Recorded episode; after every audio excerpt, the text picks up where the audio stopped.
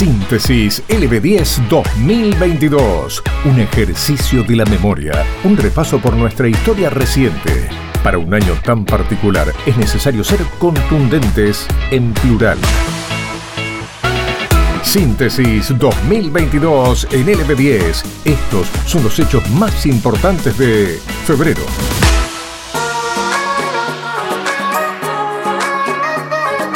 Comenzábamos el segundo mes del año con un quilombito, la verdad que bastante eh, importante. En aquel entonces, el senador provincial del Frente de Todos, Lucas Hilardo, nos hablaba acerca de aquel decreto de Rodolfo Suárez que había entregado a una empresa más de 12.000 hectáreas en la cordillera de los Andes para un centro de esquí. De hecho, vas a escuchar al abogado Ricardo Pont, quien fue quien impulsó una denuncia ante Fiscalía de Estado por esta cesión de tierras. Escucha lo que nos explicaba el letrado. Nos estamos dirigiendo a Mendoza para presentar, no, no más que un pedido de informe, una denuncia a la Fiscalía de Estado para que Fiscalía de Estado intervenga como custodio de nuestro patrimonio y del accionar del gobierno para que investigue esta situación, que no solamente ya le dan las 2.000 hectáreas a esta gente, con la cual, lógicamente, si es un emprendimiento que se ajusta a derecho, no, no se oponen los puesteros, sino que aparte han dado 10.000 hectáreas más que no entendemos, 10.000 hectáreas que inclusive, eso es lo que le pedimos a la Fiscalía que investigue, no pertenecerían a la provincia, sino que son de la nación, que hay una, hay una gestión de buena voluntad de la nación donde le dice que se le va a conceder eh, estas tierras, pero inclusive, si es cierto lo que estamos leyendo, eh, la nación le habría impuesto a la provincia de que estas tierras sean para también para el puestero que las ocupa. O sea que se está avasallando absolutamente todo. Bueno, y sumado a esto, más del 50% de las personas fallecidas no estaban vacunadas o tenían algún esquema incompleto. Así lo había afirmado eh, Ana María Nadal, ministra de Salud de Mendoza, sobre los datos de COVID y la situación epidemiológica de la provincia. La tercera ola había pegado bastante fuerte al sistema sanitario de Mendoza. Y en ese momento, así lo decía en LB10 Rodolfo Torres, coordinador médico de ACLISA. Estamos hablando de la Asociación de Clínicas y Sanatorios sobre la situación de COVID en el sector. Bueno, esta tercera ola ha pegado fuertemente al sistema sanitario en toda la provincia. Ya venimos de la semana pasada con algunos indicadores de mejoría. La curva puede, puede, estar tendiendo a ir a la, a la baja. Esto no quiere decir que haya que bajar los brazos, pero sí son tanto esperanzadores que veníamos con muy malos números en los últimos dos meses. Y esto se ve reflejado también en el sistema de salud que, si bien está con un, con una, un alto nivel de ocupación, tanto en sala común como en terapia, y con alta demanda en la guardia, se ha estabilizado en un nivel alto, pero nos, da la, pauta que es probable que empiecen a bajar los casos en, las próximas semanas. Otro hecho destacado de aquel mes de febrero fue este.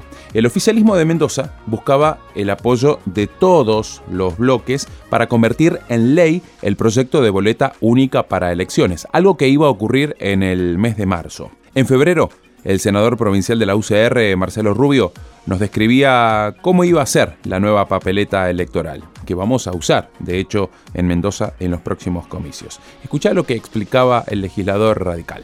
En una sola lista donde figuran absolutamente todos los partidos que, concurran o que en este caso compitan en las elecciones generales de la provincia de Mendoza, estoy declarando, de la provincia de Mendoza, en caso que la provincia de Mendoza no adhiera a la nación, por supuesto, en el régimen electoral, porque en ese caso se utiliza el régimen electoral nacional. Bueno, de la provincia de Mendoza, en ese caso, se va a dar esa lista única en la cual aparecen las categorías de uno con una virome, con un lápiz o lo que le entregue el presidente Mesa, va a elegir la persona o el voto que quiera, depende de la categoría en la cual va a ir marcando. Ese voto se dobla, se guarda en, la urna y con eso se emite el voto. Y bueno, empezamos este repaso de febrero con la polémica del centro de esquí, ¿no? Bueno, según el senador Rubio, el tema se había aclarado en una sesión de aquel mes. Escúchalo. Un tema que ayer quedó prácticamente cerrado porque cuando se planteó el debate en la legislatura se aclararon absolutamente todos los puntos e inclusive acá hay un organismo que actuó como es la Fiscalía de Estado, la cual había dado el visto bueno para todo. Y ahí en más, todo lo que se vaya a hacer, por supuesto lleva ciertos pasos conforme a la ley. Yo lo, lo expresé ayer en la Cámara que no me parecía responsable la oposición como lo había planteado, lo que puso en duda hasta el organismo, que es de otro signo político, el organismo de la Fiscalía de Estado, todo era un manto de sospecha cuando acá lo que necesitamos no es manto de sospecha, necesitamos que por supuesto quede absoluta de lo legal como está todo claro, pero además necesitamos inversiones. Audios LB10, Síntesis 2022.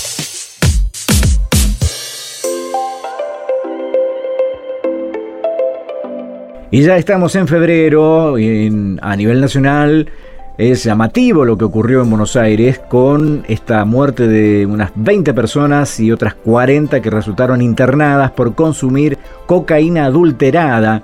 La hipótesis era que se trataba de fentanilo o veneno para rata. El Ministerio de Salud de Buenos Aires había emitido una alerta epidemiológica porque temían el aumento de víctimas a raíz de lo que había ocurrido. Justamente se conocía un audio que se viralizó de una enfermera del Hospital Fleming consternada por la situación en la guardia, donde decía, se están cayendo todos muertos.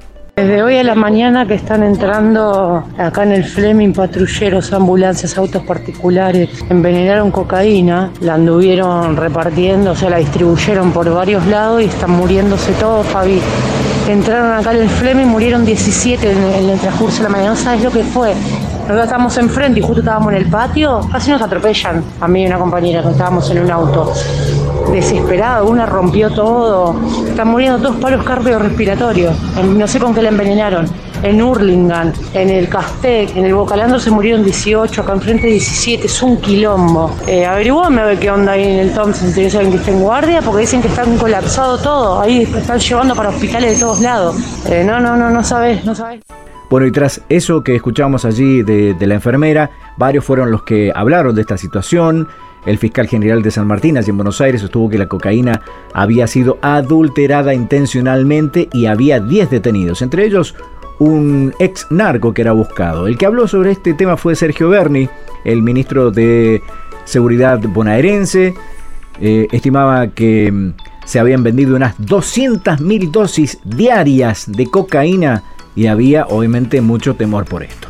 Síntesis LB10 2022. Y a nivel internacional, esto involucraba también a la Argentina porque en el inicio de la gira por Rusia, China y Barbados, el presidente Alberto Fernández se reunió allí con Vladimir Putin. En la reunión, Alberto Fernández habló de la deuda heredada del gobierno de Macri, pero también lo que más destacó a nivel internacional en los títulos en los diarios fue su frase que dijo, la Argentina debe dejar de tener esa dependencia con el Fondo Monetario y Estados Unidos. Lo dijo en medio de la negociación con el Fondo Monetario. Escuché lo que dijo Alberto Fernández. Argentina particularmente vive una situación muy especial, producto de, de su endeudamiento y de la situación económica que me tocó heredar. Y depende mucho de la economía argentina de la deuda que tiene con los Estados Unidos, con el Fondo Monetario y la influencia que Estados Unidos tiene en el fondo. Y yo estoy empecinado en que Argentina tiene que dejar de tener esa dependencia tan grande que tiene con el fondo y con los Estados Unidos. Y tiene que abrirse camino hacia otros lados, y ahí es donde me parece que Rusia tiene un lugar muy importante.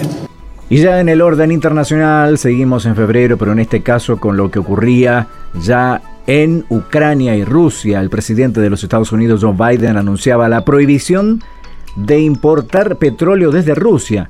No vamos a subsidiar la guerra de Putin, aseguraba el presidente estadounidense. En tanto, el Reino Unido se sumaba a Estados Unidos también para dejar de comprar petróleo.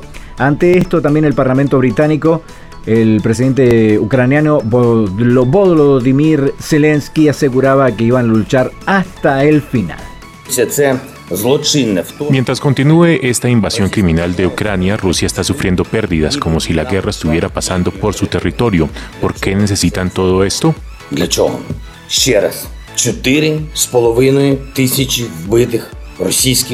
De nuevo, 4.500 invasores rusos muertos. Dejen sus armas y váyanse. No confíen en sus comandantes, no confíen en su propaganda. Solo salven sus vidas. Váyanse.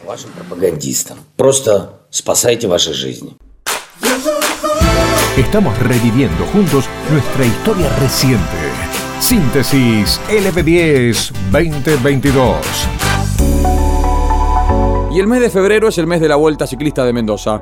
La competencia por excelencia ciclística de nuestra provincia fue ganada este año por Lauriano Rosas. El ciclista de Salto fue quien se quedó con la victoria durante la edición 2022 del tradicional certamen que cada año, claro, vivimos en la provincia de Mendoza y aquí por el aire de la LB10. De esta manera, Rosas pudo cortar con la posibilidad de coronarse tetracampeón a Juan Pablo Dotti, quien recordemos había ganado las últimas tres ediciones. Fue la edición 46 de la más argentina de las vueltas y que disfrutamos etapa por etapa y en el final aquí por el aire de la LB10. ¡Ha ganado la última etapa, señora! ¡Ha ganado la última etapa, señor! El Nico Nicolás Trioli de la agrupación Virgen de Fátima de San Juan de Terremotos, pero hoy entremezclado en un racimo de pedaleros aparece el mono de las flores, Laureano Rosa, que hace suya la cuadragésima sexta edición. Ganó, sacó tiempo, hizo segundo en el manzano histórico, sentenció la vuelta de Mendoza en su cuadragésima sexta edición. ¡Ya tiene nombre! ¡Ya tiene dueño! ¡El mono! ¡Laureano!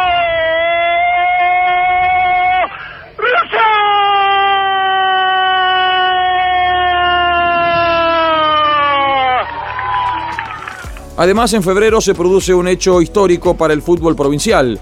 Independiente, Rivadavia y Gimnasia disputan la edición del Clásico del Parque vinculada a la Copa Argentina en esta edición 2022. El triunfo quedó para el Azul del Parque, 2 a 0, los goles de Ambrogio y del Flaco Quiroga, en un partido que también seguramente quedará para la historia. Estás escuchando Síntesis LB10 2022, un ejercicio de la memoria. Y febrero fue el mes de clausura de la fiesta provincial del teatro en diferentes espacios culturales de Mendoza.